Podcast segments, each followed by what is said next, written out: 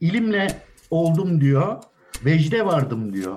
Vecd beni mahvetti diyor. Denize düştüm diyor. Yeniden ilme sarıldım kurtulmak için diyor. İlim bana çare olmadı diyor. Ancak cehlim beni kurtardı. Yani ancak cehaletle kurtara, kurtulabildim diyor. Bedrettin isyanı o kuruluştaki o zımni sözleşmeye Osmanlı'nın uymamasıyla ilgili çıkmış bir şeydir. Hani ortaklaşa olacaktı? Hani toprak işleyenin olacaktı? Bizi Kısa Dalga Net ve podcast platformlarından dinleyebilirsiniz. İki lafın belinden tekrar merhaba. Bugün Süreyya Tamer Kozaklı ile birlikte kalenderiliği konuşacağız. Daha önce iki Papa filmini konuşmuştuk hatırlarsanız bir önceki kaydımızda. Oradaki cizvitler olsun, Fransiskenler olsun, bunlar üzerine birazcık konuşurken, biraz düşünürken sonradan şunu fark ettik ki benzer ya da benzeştirilebilecek akımların Anadolu'da da hayli e, etkili olduğu dönemler var. Burada sözü Tamer'e bırakıyorum. Kalenderiler dediğimiz insanlar insanlık tarihi boyunca varlığına alıştığımız, varlığını çok da yadırgayamayacağımız birçok yerde rastladığımız e, davranışlara sahipler. Mesela işte stoacılarda gördüğümüz, sofistlerde bazen gördüğümüz, işte Diyojen'de, köpek Diyojen'de gördüğümüz. Yani toplum hayatının dışında bir hayat kurarak var olma ve oradan topluma dair bir takım düşünceler geliştirme geleneği mi? Yani buna bir at vermek zorunda değiliz ama insanlığın böyle bir yanı hep var. Bir refleks gibi belki de. Belki de ve hatta şöyle yani bir tür toplumun kendi yansımasını göstermek, yüzüne vurmak ve benzeri boyutlar da içeren hı hı. bir şey. Örneğin köpek Diyojen kendini olabildiğince alçaltmaya çalışıyordu. Büyük bir fıçının içerisinde yaşıyordu ve kentteki tek dostu köpeklerdi yani. Ve dolaş, yık, yıkanmıyordu. Dolaşırken peşinde köpek sürüsü dolaşıyordu. Ama aynı zamanda da bir filozof olarak dönemin en muteber kişileri karşısında itibar görüyordu. Kalenderilik de bu şeylerle bir ilişkisi var. İnsanlık tarihinde rastladığımız bu tarz şeylerden birisi kalenderilik. Öte yandan meselenin bir de etimolojisi var. Tasavvuf içerisinde kalenderiliğin bir tarihsel genealojisi var. Bir de coğrafi genealojisi var. İşte zaman zaman Hindistan'a, e, bugün Pakistan, Afganistan bölgesine kadar uzanan, bazılarınca Horasani'den başlatılan, Horasan'dan başlatılan, Hemedan'dan başlatılan bir, bir çizgisi de var. Bunlar çok çeşitli katmanlar. Ee, burada anlat, anlatacağımız şeyler doğrusu şudur, yanlışı budur gibi bir şey olamayacağı için hı hı. eldeki bilgilerden neler, nelere bakabiliriz? Biraz öyle düşünelim istiyorum. Bu etimolojisinden söz etmişken e, ister misin ben bir şey yapayım? Nedir kalender? Niye bu insanlara kalender deniyor? Tabii. Kalender bugün Türkçe'de biraz daha farklı bir anlamda kullanılıyor. Biz kalenderi daha dünya nimetleriyle çok ilgisi olmayan, daha halim, selim, yumuşak başlı insanlar gibi kullanıyoruz bugün aslında kalender dediğimiz Çok, çok da uzak değilmiş ama değil mi? İnsanlar böyle. Ama etimolojik olarak kökeni olarak kabul edilen sözcük biraz uzak gibi görünüyor. O da tam tersi gibi görünüyor hatta. Şimdi bu konuda çalışmış insanların bir kısmı diyor ki kalenderlik Farsça kalantardan gelir e, ya da Türkçedeki bu kalantordan gelir. O da iri yarı, e, kaba saba insan. Aslında daha çok erkek anlamındadır diyorlar. Ve hatta bunun Grekçe karşılığında kaletoz olduğunu söylüyorlar. Bu bu ekip bunu iddia ediyor. Ama asıl kabul gören yaklaşımsa Sanskritçe kalandara'dan geldiği bu sözcüğün. Ki kalandara da kanun, nizam dışı düzeni ve töreyi bozan insan anlamında. Şimdi öyle baktığımız zaman bizim bugün kullandığımız kalender insanla e, Sanskritçeden gelen anlamı arasında büyük bir açı var aslında. Şimdi ee, e, o, o açıyla ilişkili sosyal bir şey söylenecekse şey söylenebilir abi sen. Sen lütfen unutma lafını devam et de. Ben kalender meşrebim, güzel çirkin aramam. Evet. Diye bir kanto vardı. evet. Şimdi oradaki kalender meşrep aslında azla yetinen, küçük şeyle, Aynen. küçük şeyle mutlu olan anlamına da geliyor. Yani evet bir tezat görünüyor ama hepsinden izlekler de taşıyor aslında biraz. Tam tam da böyle çok doğru söylüyorsun. İşte o kalender meşrep ve kalender insan e, yakıştırmalarının da tam kaynağı da burası. Çok çelişkili gibi görünse de aslında çok ilginç bir biçimde aynı yerden kaynak alıyor. Çünkü kalenderi dervişleri gerçekten dünya malında gözü olmayan, azla yetinen, kesinlikle hani mal biriktirmeyen, sadece belli bir amaç için yaşayan insanlar olduğu için aslında günümüzdeki Türkçe karşılığının da kalenderi dervişleri arasında bir şeyi var. Bir yeri var. Tıpkı bu Sanskrit'ten gelen kanun ve nizam dışılık, düzen ve töre bozuculuk olduğu gibi. Zaten bizim ilgimizi çeken ve belki de bugün konuşacağımız şey de bu Sanskritçe anlamı aslında biraz. Evet. Niye töre, töre bozuyor bu adamlar? Nedir bu adamların problemi, derdi? Ne var orada? Bunu biraz galiba konuşacağız. Şimdi çok Neolitik çağlardan bu yana bu Hindistan, Orta Doğu, Balkanlar, Avrupa e, coğrafyalarında egemenlik sistemleri, devletler kuruldu. Biz tarih o tarih derslerinden bunları hatırlıyoruz. Fakat bu devletlerin kuruluşunu biz tarih derslerinde şunlar işte bunlar kurdu. Pers İmparatorluğu, işte Uygur İmparatorluğu, Arap Emevi Şeyhliği ve benzeri gibi bir anlatıya sahibiz. Ama bunlar esasen çok geniş ve çok çeşitli halk topluluklarının üzerine kurulan yapılar. Ve onlar tarafından meşru görülerek kurulmuş yapılar değiller çoğunlukla. Hı hı. Yani genel olarak sadece kalenderiler değil, halklar genel olarak devletlerin kuruluşuna ayak diremiş. Çünkü çok çeşitliler ve bugünkü gibi değil mesafeler. 50 kilometre ötede bambaşka şeylere inanan insanlar yaşayabiliyor. Ve hepsini aynı çatı altında toplamanın mümkün olmadığı bir şey var ve devlet aslında bunların hepsini bir çatı altında toplama girişimi. Ve bunları asker etme, bunlardan haraç toplama girişimi. Tabii bu devletler bütünüyle şeyle kurulmuyor. Bunlar, bu insanların üzerine çullanarak kurulmuyor. Daha akli bir yolu var bunun. Hegemonya dediğimiz. Bu insanların arzu ve şeylerine de bir tercüman olma şeyi, ideolojisine sahip olsunlar ki bu devlet kurma şeyi başarılı olsun. E, fakat hikaye şöyle akıyor.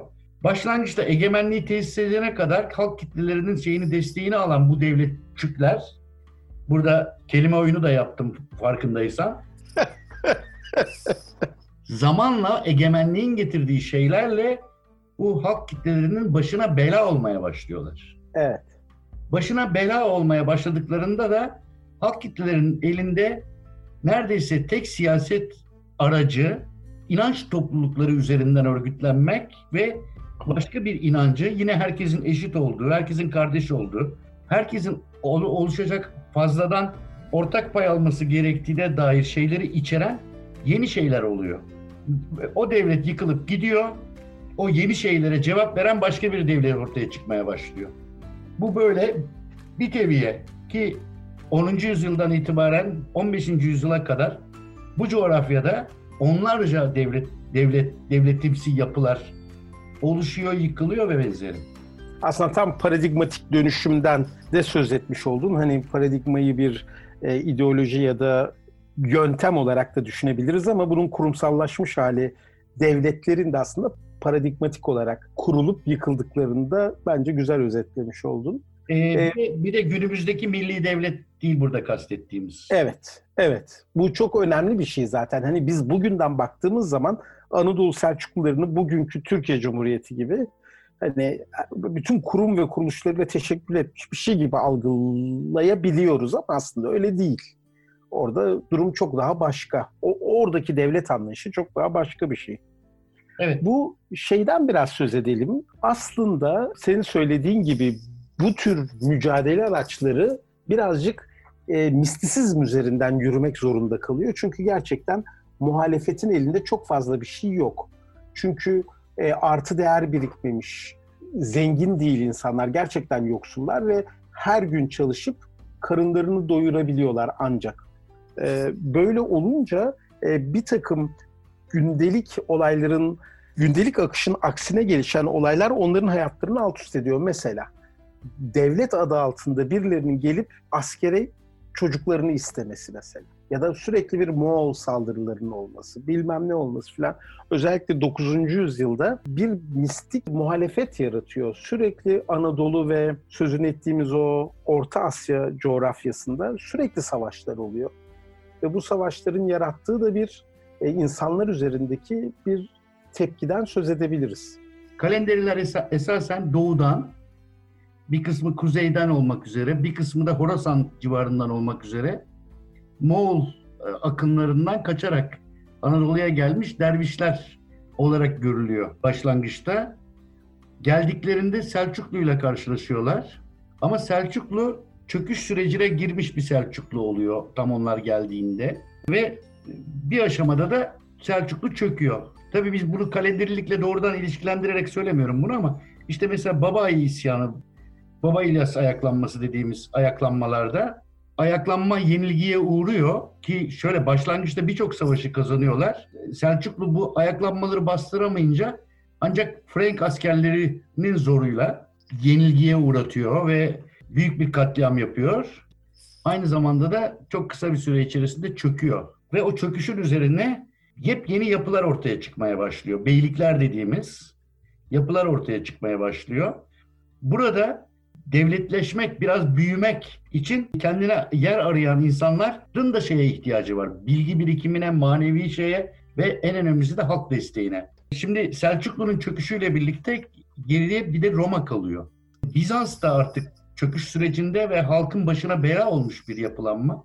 Onunla da baş etme potansiyeli gösterecek bir şeyin ancak halk nezdinde bir karşılığı olabilir. Kalenderiler burada da önemli rol oynuyorlar. Şimdi bu kalenderiler dediğimizde kalenderi pratiklerinden de birazdan bahsedeceğiz ama mutlak olarak kalenderi, mutlak olarak rifai, mutlak olarak vefai gibi şeylerden bahsetmiyoruz. Örneğin Osmanlı Devleti'nin kuruluş ideolojisinde çok önemli yer alan Şeyh Edebali bir vefai şeyhi değil mi? Pekala kalenderi inançları da barındıran bir tarikatın bir yolun yolcusu.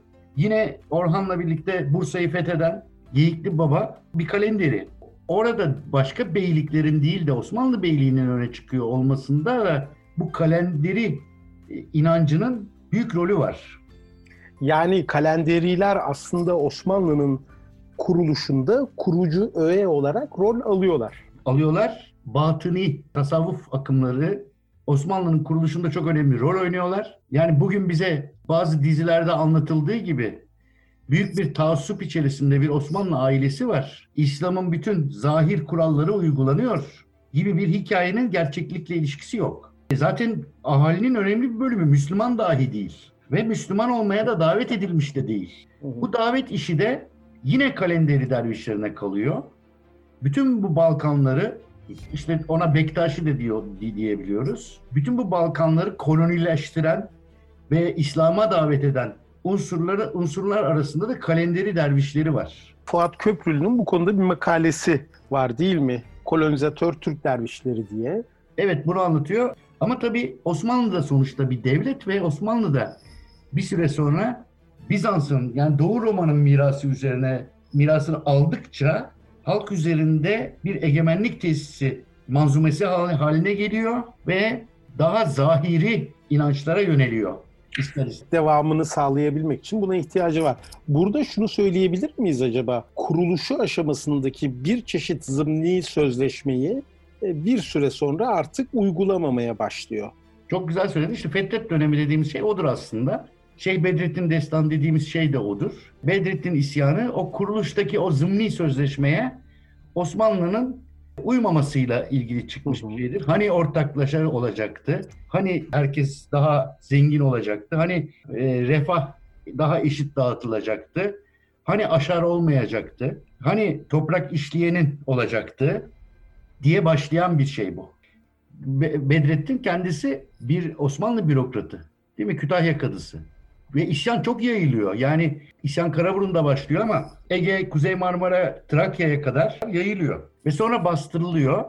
Fakat bu süreçte maç skoru yine belli değil. Yani tamam biz zimni sözleşmeyi bozduysak bozduk ne olmuş hadi işte sizi de bastırdık bundan sonra bildiğimizi yapacağız. Yine denilemiyor. Yine o zimni sözleşmeye biz aslında uyuyoruz deyip yeni bir meşruiyet arayışına girmek zorundalar.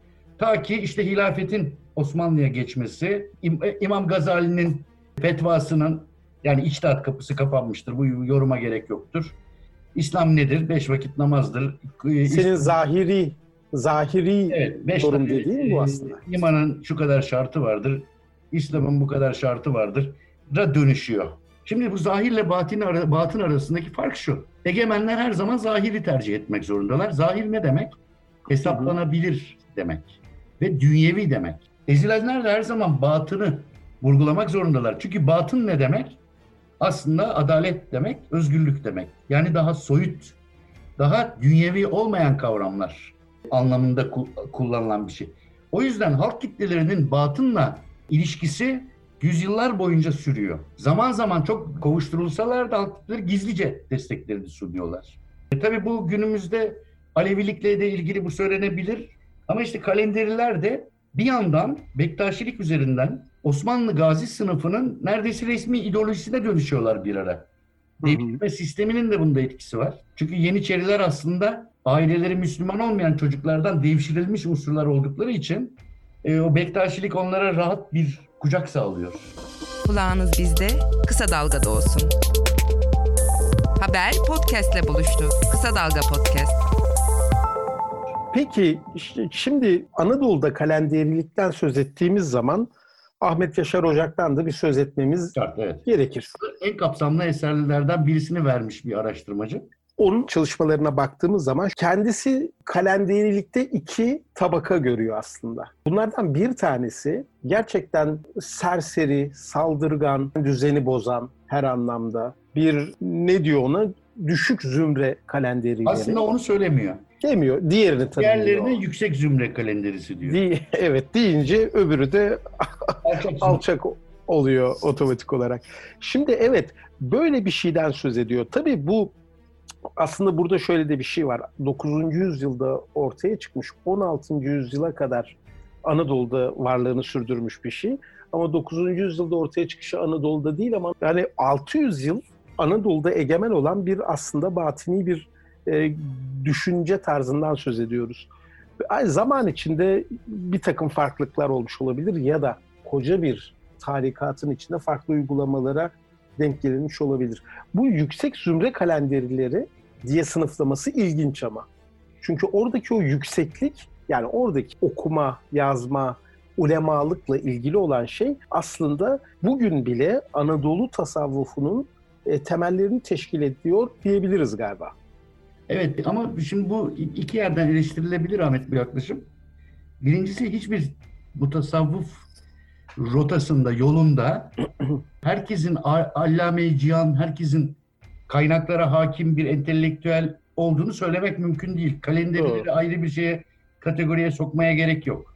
E, kalenderiler arasında da tabii ki cahillikle bağlanmış dervişler olduğu gibi ilimle bağlanmış dervişler de var. Burada hemen kaygısız aptalın bir şeyi var. Hikayesi var. O ona ondan bahsedebiliriz. Kaygısız aptal şöyle anlatıyor hikayesini. İlimle oldum diyor. Vecde vardım diyor. Vecd beni mahvetti diyor. Denize düştüm diyor. Yeniden ilme sarıldım kurtulmak için diyor. İlim bana çare olmadı diyor. Ancak cehlim beni kurtardı. Yani ancak cehaletle kurtara, kurtulabildim diyor. Yani dünyevi olan şey beni kurtardı. Hayatta kalma arzusu beni kurtardı anlamında. Tabii e, kaygısız aptalın hikayesine de bir, bir şekilde değinmek gerekir burada ama o bu da Selçuklu dönemin dönemine dair geri döndürdü bizi ama yani bu konuyla ilgili olduğu için söylüyorum. Yüksek zümre kalenderiyle ilgili sıkıntılı bir nokta da şu. Şimdi kalenderilik normal şartlar altında kentlerin, kasabaların, köylerin marjında, mezarlıklarda yaşayan ve çok özel ritüelleri olan bir dervişler topluluğu. Örneğin Çağrı Darp gibi uygulamaları var. Melamilikle, melamilik inançlarına çok bağlılar. Melamilik ne? Rezillik diyebiliriz kabaca. Yani insan nefsini ne kadar terk edebilir, kendini ne kadar iğrenç duruma düşürebilir üzerinden bir nefs terbiyesi inancı. O yüzden birkaç nedenle melamiler gibi davranıyorlar. Çıplak geziyorlar mesela ya da çul dediğimiz bir şeyi dolanıp geziyorlar. Dileniyorlar. Ellerinde bir işte e, keşkül dediğimiz bir tas var. Genelde bir boynuz taşıyorlar. Nefir dediğimiz bir çalgı o. Çalması çok zor bir şey. Bir de teber diye ufak bir balta taşıyorlar. Hepsi değil bazıları. Ee, ve mezarlıklarda yatıyorlar. Ateş yakıyorlar. Ateşin etrafında esrar çekip sema yapıyorlar. Bu melamilik aslında kalenderiliği de besleyen önemli akımlardan bir tanesi. Ve bildiğim kadarıyla o da Anadolu çıkışlı değil aslında. İlginç olan zaten bu tür tarikatların hemen hemen hepsinin Maveral Nehir de diyebileceğimiz bir yerden çıkıyor olması. Yani hiçbirinin Arabistan'dan çıkmıyor olması. Gayrı Arap, sen onun adını da söylemiştin. Mevaliler. Mevali, gayri Arap Müslümanlığı diye bunların çoğu adlandırılıyor. Evet ve çoğu Emeviler zamanında aslında. Çünkü artık İslam çok büyük bir devlet dini olmuş durumda ve çok kurumsal. Ee, hem zahirileşmiş hem de basit halkın basit taleplerini bile karşılamaktan öte bir egemenliğe dönüşmüş durumda. Evet, evet. Burada melamiliğin şöyle de bir tarafı var. Kınanmak istiyorlar çünkü asla ve en çok korktukları şey riyakar olmak. Riya kirine bulaşmamak için olabildiğince e, insanların kendilerini kınamalarını istiyorlar. Yani sokakta birisinin yüzüne gülüp ondan bir merhamet bulmuş olmak onlar için riyakarlığa düşme tehlikesi barındıran bir uygulama. Ve bundan o kadar e, korkuyorlar ve o kadar kaçınmak istiyorlar ki söylediğin gibi hani çok değişik giysileri de olabiliyor. Yarı çıplak geziyorlar ama bir hayvan postuna da bürünebiliyorlar. Ve eğer birazcık takdir gördüklerini hissederlerse hangi hayvanın postuna bürünmüşlerse onun gibi davranmaya başlıyorlar. Şaman inan, inancında şimdi şaman denilince çok anlaşılmıyor ama şaman dediğimiz şey aslında Asya paganizmi. Her insan kendi bir ruh hayvanıyla doğar ve sen birisiyle bir şeyle mücadele ettiğin zaman o hayvan o şey kılına girip seninle birlikte mücadele eder. Mesela bu Narnia günlüklerinde de var. Tabii. Ee, bu kalenderilerde de böyle şeyler, bu şabanik izler bulmak mümkün. Mutlaka, mutlaka. Özellikle zaten semalarında, danslarında. Pek çoğu biliyorsun fal bakmakla beraber sağaltıcılık da yapıyor. Tedavide de bulunuyor. Evet, evet. Aynı zamanda dert dinliyorlar en önemlisi. Derdini evet. dinlemediği, insanların derdini dinliyorlar.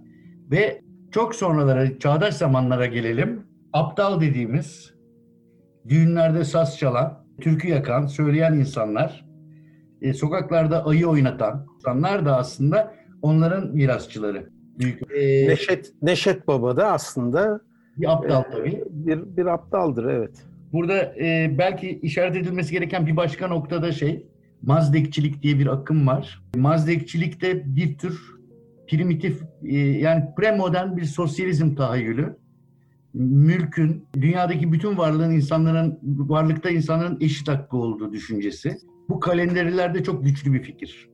Yine kadın erkek eşitliği çok güçlü bir fikir. Yani güçlü fikir de demek doğru değil belki. Olmazsa olmazı. Çok temel bir şey. Tabii zındık ilan ediliyorlar, mülhit ilan ediliyorlar. Zaman zaman çok büyük zulme uğruyorlar. Zaman zaman hafif hoş görülüyorlar. Ama başlarına çok iş geliyor. Kovuşturuluyorlar. İşte bu semah sırasında ateş ateş çevresinde dönerlerken yakalanırlarsa katlediliyorlar. Başlarına her iş geliyor. Fakat öte yandan bu yüksek zümre kalenderiliği bir yandan Bektaşilik tarikatı içerisinde yükselişini sürdürüyor. Dergahlar kuruyorlar, medrese gibi eğitim veriyorlar, yazılı kaynaklar üretiyorlar ve benzeri. Öyle bir donanım becerileri de var.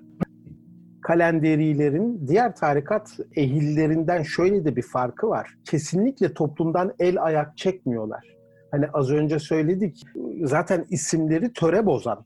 Bu onların ciddi bir karakteri ve kesinlikle inzivada falan yaşamıyorlar. Tamamen halkın arasında yaşıyorlar ve başta senin de söylediğin gibi halka da bir ayna tutuyorlar. Bu anlamlarıyla çok anarşistler aslında.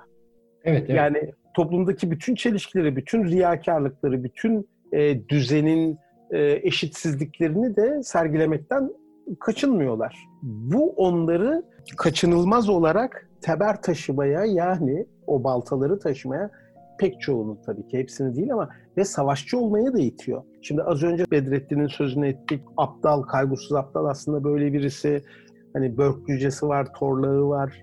Aslında kolonileştirme sürecinde aslında bunlar çok savaşçı insanlar. çok öyle barışçı ve çok e, çiçek e, insan çiçek çocuklar değiller. E, değiller zaten şey olarak o, o zamanki sosyoloji açısından da ne Anadolu'nun ne Orta Doğu'nun öyle bir şeye imkan imkan vermesi de söz konusu değil. Yani o barışçı, pasifist versiyonları belki Budist rahipler arasında onlar ortalama 6000-7000 metrede yaşadıkları için mi tam bilemiyorum. Ki o da öyle değildir biliyorsun. Budist rahipler de aslında evet, aralarında çok... E, manastırlar var Budist Evet. Hitik, evet. Tayland'da daha 2010'da galiba bayağı, ayaklandılar. Bayağı bir ayaklandılar falan. Biliyorsun çok sosyalist manastırlar var. Komünist evet. manastırlar var. Evet. Yani bu sosyalizm hani birisinin icat etmesi, Karl Marx adında birisinin icat etmesi gereken bir şey değil. Çok basit bir şey. Hani sıradan mülksüz insanın ilk aklına gelecek en basit fikir sosyalizm aslında. Her baldırı çıplak bir gün sosyalizmi keşfedecektir. Keşfetmesine gerek yok. Doğal arzusu odur yani. Şeye düşerse, hani gaflete düşerse, mülk telaşına falan filan o ayrıca konuşulabilir. Aslında buna tercüman oluyorlar. Şimdi Osmanlı'nın yozlaşmaya başlamasıyla birlikte bu batınlık ayrı bir önem kazanıyor ve hani örneğin 2. Beyazıt, Safevi Devleti'nin Safevi tehdidi diyelim ki Safevi de yani Şah İsmail de bir Türk beyi, kendisinin Mehdiliğine inanan birisi. Bu Osmanlı'ya karşı muhalifleşmiş halk kitlelerini ki biz onlara bugün Aleviler de diyoruz. Kendi etrafında toplamaya başlıyor. Çok ilginçtir. Özellikle Ege bölgesinden birçok katılım oluyor. Ona ona o bu çağrıya çok uyan oluyor. Fakat savaşı kaybediyor. Savaşı da barut yüzünden kaybediyor belki biliyorsundur. Evet. Barut teknolojisine geçemediği için tüfeklerle ve toplarla savaşı kaybediyor. Savaşı kaybettikten sonra da uzunca bir süre bu savaşta ona destek vermiş Anadolu Türklerine, Kürtlerine yönelik bir baskıcı ve baskıcı ve katliamcı bir politika izleniyor. O dönemde bir kalenderi şeyhi işte e, bile bunlardan bahsettiğini biliyoruz. Yine başka bir noktaya gidelim. İkinci Beyazıt'ta suikast girişiminde bulunuyorlar. Bu çok önemli gerçekten. Mesela 1492'de Arnavutluk seferi sırasında bir torlak aslında, bir kalenderi dervişi suikast girişiminde bulunuyor. Fakat o sırada Beyazıt'ın yanındaki İskender Paşa bunu erken fark edip kalenderi dervişini sanıyorum kılıcıyla parçalıyor. Başarıya ulaşmıyor. Fakat ilginç olan bir şey mesela daha sonra 16. yüzyılda 1579'da Sokullu Mehmet Paşa'ya karşı bir suikast var. Bu suikast gerçekleşiyor. Suikastçı yakalanıp hapsediliyor ama Sokullu da ölüyor. Evet, şimdi bütün Celali isyanlarının ar- arkasındaki manevi iklimi anlamak için de çok önemli kalenderilik. Bütün Celali isyanları sonuçta zulme karşı e, bir karakter taşıyorlar ve ahaliye bu zulme son verecekleri vaadiyle yükselebiliyorlar ancak. Burada hani vergi düzeni falan filan gibi ayrıntılara girmek istemiyorum. Zaten o anlamda biz soy tarihçi falan da değiliz. Yani onlara girmek bizim haddimizi de aşar. Osmanlı'nın o dönemlerinde hani halkın Osmanlı hakkındaki genel kanaati nedir dersen şu ok- okuyacağım şeyde dörtlükte ortaya çıkıyor zaten. Eğri kaltak Osmanlı, şalvarı şaltak Osmanlı. Eken de yok, biçen de yok, yeme de ortak Osmanlı. Aslında bu fikrin, bu ana fikrin etrafındaki o muhalif şeyin bilgisine biz kalendiri de diyebiliriz. Şimdi e, genel olarak bu kalendiridir diyoruz ama buraya kadar hikayenin biraz tasavvuf tarihi açısından rotasına baktık. Biraz devlet-halk ilişkisi üzerinden rotasına baktık. Ama aslında bu kalenderilik, bektaşilik, vefailik dediğimizde birçok rota var. Mesela menakıb nameler bunlar çok önemli edebiyat eserleri. Çok önemli işte Sarı Saltuk gibi menakıplarıyla Anadolu halkına ışık tutmuş bir e, Bektaşi şeyhi var. E, hala Balkanlarda türbesi, türbesi ziyaret edilen. Yine şi- şiir konusunda mesela saz aşıklığıyla ilişkileri. Işık, aşık mı bunlar acaba ışıktan mı geliyor? Hı. Tartışması var. Çağrı Darp, Darp'ın nedenlerini birazcık anlattık. Kaygısız Aptal'ın hikayesini, Kaygısız Aptal'ın geyik diye Aptal Musa'yı vurmasının, vurmasından bahsetmedik. Belki bunlardan bahsetmek için ikinci bir bölüm yapmak gerekecek Ahmet. O zaman bu bölümü burada bağlıyor olalım ve çok gecikmeden ikinci bölümü de kısa bir zaman sonra yayınlayalım. Tamam öyle yapalım. Hoşçakalın. Peki. Hoşçakalın. Haber podcastle buluştu. Kısa Dalga yayında. Bizi Kısa Dalga Net ve podcast platformlarından dinleyebilirsiniz.